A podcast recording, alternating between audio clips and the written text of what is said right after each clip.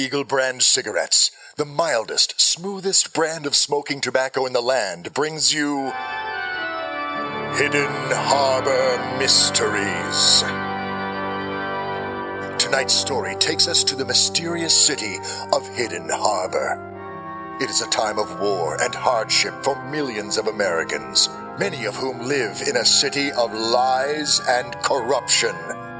But there are those who will fight for truth and justice in this hard, broken city, including a sassy apparition who, having saved the day for a family of three running the insidious gauntlet of Luddett's Neighborhood Watch, finds herself in the clutches of its leader, a lecherous limey by the name of Michael McBrien. We'll join our story again in a moment, but first. Friends, are you concerned about smoker's choke?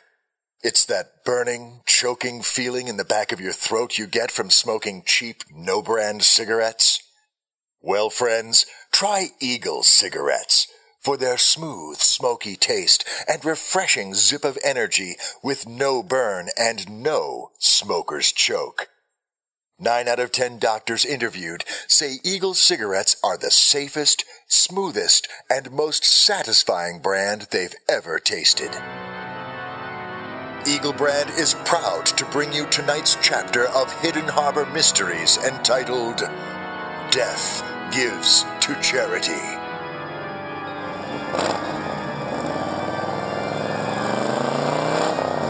Did you forget about me?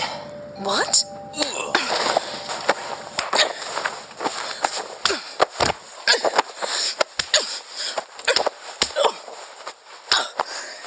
Now then. Look at you. Nothing but a fragile little doll, aren't ye? Where do I know you from? Did you used to work for me, love? Did you spread for me at one time? Is that why you come mucking about in my business? As I said, I appear only as you want me to appear, not as I am.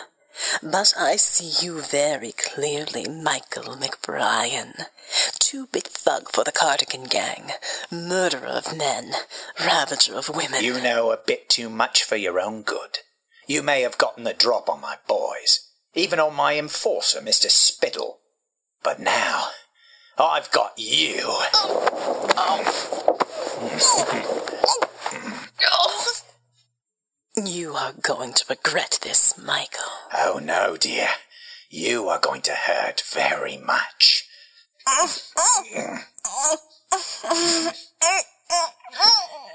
Good girl. Now that I have you where I want you, let's talk about punishment. Just tell me one thing, Michael. Please. Sure, love. What is it? How exactly are you going to explain to your boys why you're trying to ravage your second in command? What? Look around you, Michael. Your men are confused. Oh, my God. Mr. Spittle, how did you get there? Explain it all to them, you lecherous cur. Explain why you're on top of his helpless body, forced between his legs with your lips on his. What the hell are you doing, boss? D- don't just stand there all slack-jawed, you oaf. Shoot the witch. What are you talking about? Eh? What witch? I am a spirit. You cannot touch me unless I wish it. You cannot see me unless I wish it. You're about to come to a bad end, Michael McBrien.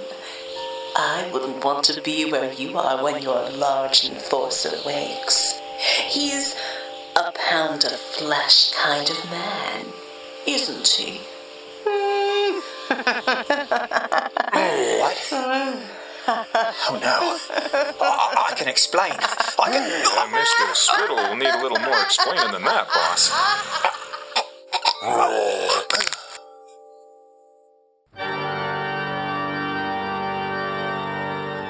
Soon, across town, a slender figure slips unnoticed into the skylight of a hidden harbor art museum in Midtown.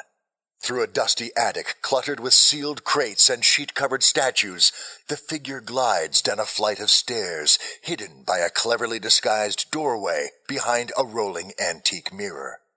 Soon, the figure emerges into an unremarkable hallway leading to an unremarkable office at its end.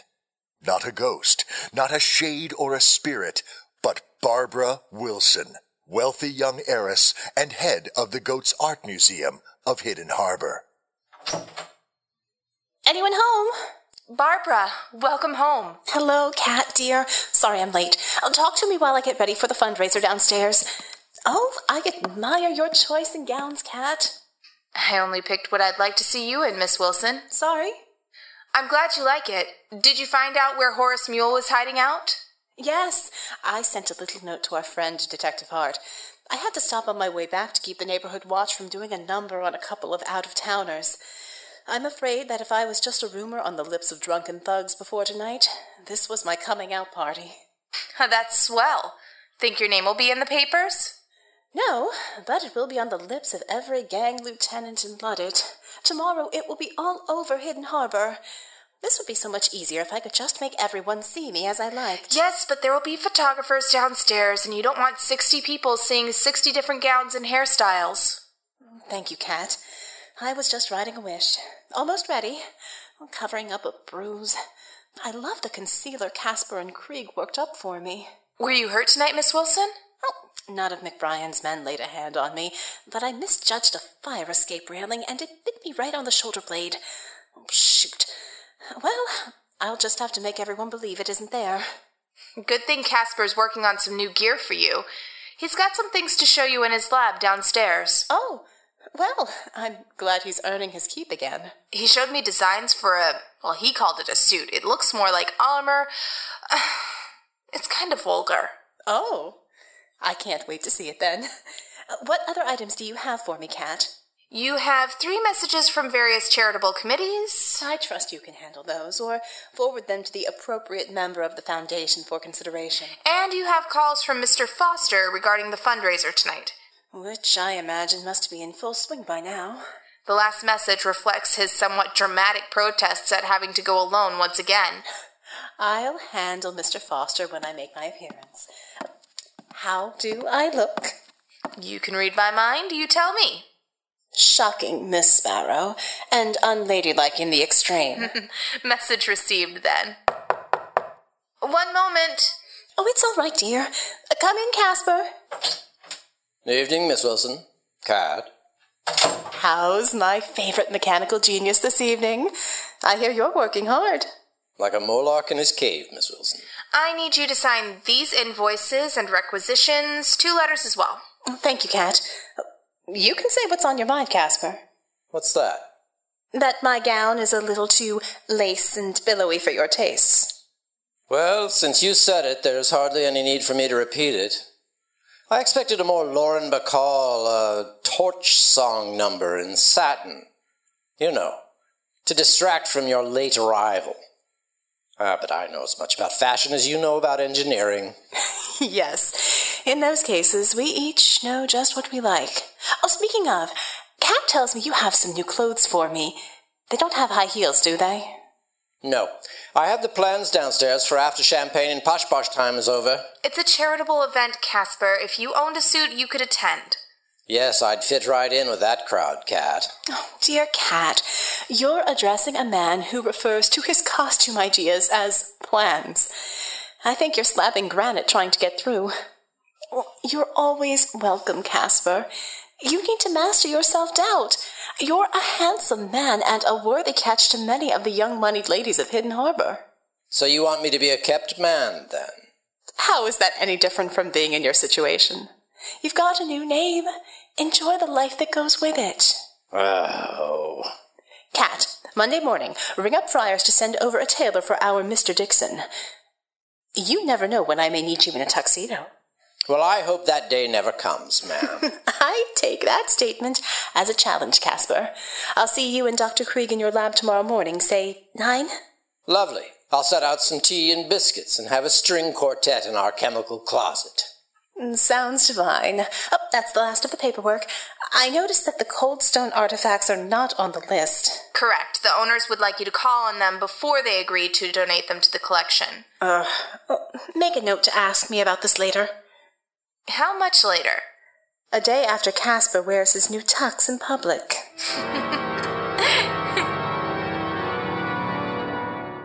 Two stories below, in the old stone chambers of the Goat's Art Museum, some of Hidden Harbor's wealthiest and most influential citizens are gathered as guests of the Harbor House Orphanage Charity Event, an event hosted by Barbara Wilson each year to ensure the lost boys of Hidden Harbor have hope for a brighter future. Among the glitterati are city councilmen, ministers, pastors, and businessmen great and small. Keeping it all together and running like clockwork is Barbara's friend and companion, Edwin Foster, the handsome young heir to the Foster chemical fortune. Thank you so much for coming, Mrs. Havisham. How is Mr. Havisham these days? He is still under the weather, I'm afraid. His travels to the south of America have left him exhausted. But he sends his regards to Miss Wilson by the way, where is that lovely girl? Oh, you know how it is for a woman in business. She has to work twice as hard just to keep pace with the captains of industry. Well, she should settle down with a nice young man and let him do all that work for her. Don't you agree, Mr. Foster? I certainly do, Mrs. Havisham. If only I could keep her attention for more than a few moments, I might pass that advice along. Oh, Edwin, you know if I stopped for a moment, the money would just dry up, and where would that leave the children of Harbor House? Or us? Hello, Mrs. Havisham. So good to see you again. Barbara, you look lovely, dear. Yes, it is so good to see you.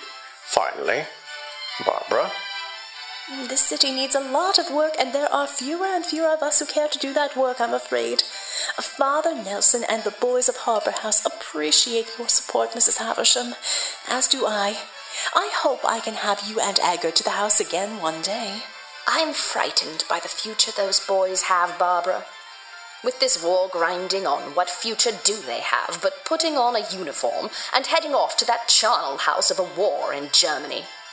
I simply believe we must work to end that war and find a way to crush communism forever. I hope we can bring our boys home soon. Seven years at war is seven years too long. We'll crush the Reds, Mrs. Havisham. Just you wait. With the help of our German scientists. Do excuse me, Barbara. I must say hello to Basil Hinton before he dives into the gin again. See you in a while, dearest. Is it me, or is the crowd smaller than last time? The mayor declined this time, saying there were pressing matters at City Hall. He sent that ferret of a deputy. He's been fondling the help and feeding himself sandwiches and champagne for the last hour. These things always give me a headache. How do you think I feel? I feel like the host in the Sapent Savarou. Oh, stop it, Edwin. You love the attention. Come with me and let's say hello to some old friends and. Something's not right. What is it, Barbara? The servers aren't from Henri's. No, these are replacement caterers from Julian's. Henri's was closed by the health department this morning. They aren't servers. They what? Get upstairs right now and call Chief Grayson. Do it quietly and do it now. Why? I. All right, my dear. Amelia, may I have a word with you in the back? Slowly mingling with the guests of the party, Barbara Wilson keeps a keen eye on the men and women serving food and drink. They circle the room with cold, distant expressions, robotically halting with each guest's request, casting glances around the room carefully, but always in the direction of a small man in a tuxedo holding a glass of wine near the entrance to the art gallery. Creeping into the thoughts and feelings of her guests, Barbara quickly ascertains there is a threat to her guests. Quickly, but carefully, she moves to greet the center of her concern. As she approaches, Barbara is shocked to realize she cannot see into his mind or feel any emotion from him whatsoever. Good evening, sir. Welcome to the Getz Museum. I don't believe we've met. I'm Barbara Wilson, owner of the gallery and head of yes, the. head of the Museum Board of Trustees. You are lovelier in person than in the newspapers. Thank you, Mr. Rathborn. Heath Rathborn. I know you very well. I'm an alumnus of the Harbor House School, which you and your father financed all these years. Why? That's wonderful. It is good to have you here, Heath. Now that you've arrived, Barbara, I want to share with you personally what Harbor House means to me and my colleagues. Gentlemen, the word is given. Put those guns away. This instant. What do you think you're doing? We're collecting for the Harbor House, my dear. Hello, everyone. If you would be so kind as to keep calm, this part of the evening will go by quickly. As the men and women who served you this evening come by, please deposit all valuables into their collection bags. Well, I never. Now see here. How dare you terrorize these people?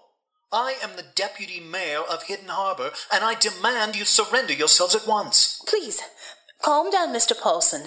These men are armed. Shut your mouth. This is your function, and I'll deal with your carelessness later.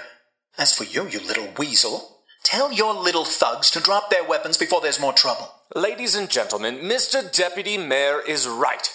It is very rude of us to come here waving our guns around, which is why we are conducting ourselves politely and professionally to assure you that we are not madmen.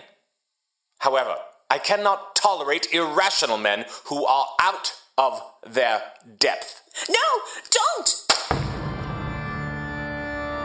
Caught among the hostages, how will Barbara turn the tables on this gang of callous crooks? Will she reveal her secret of supernatural power in front of Hidden Harbor's elite citizenry?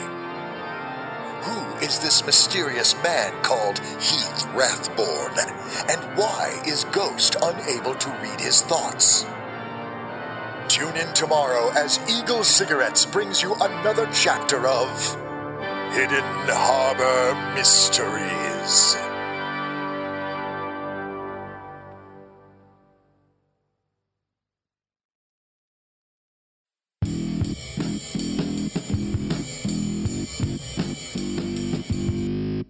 Hidden Harbor Mysteries, Chapter 2 Death Gives to Charity, was written by Jay Smith and produced by Brian Lincoln. With Dave Robison as the narrator, Veronica Giguere as Barbara Wilson, Rish Outfield as Michael McBrien and the Deputy Mayor, Laura Nicole as Kat Sparrow, James Baxter Patton as Caspar Dixon, Johnny Feisty as Foster, Lauren Harris as Mrs. Haversham, Pat Krane as Heath Rathborn, and Brion Humphrey as a thug. This podcast is released under a Creative Commons Attribution, No Derivatives 4.0 license. Closing music is Here We Go Again for the First Time by Juicy Melon Jim. Visit our website at hiddenharbormysteries.com. This has been a Brian Lincoln production.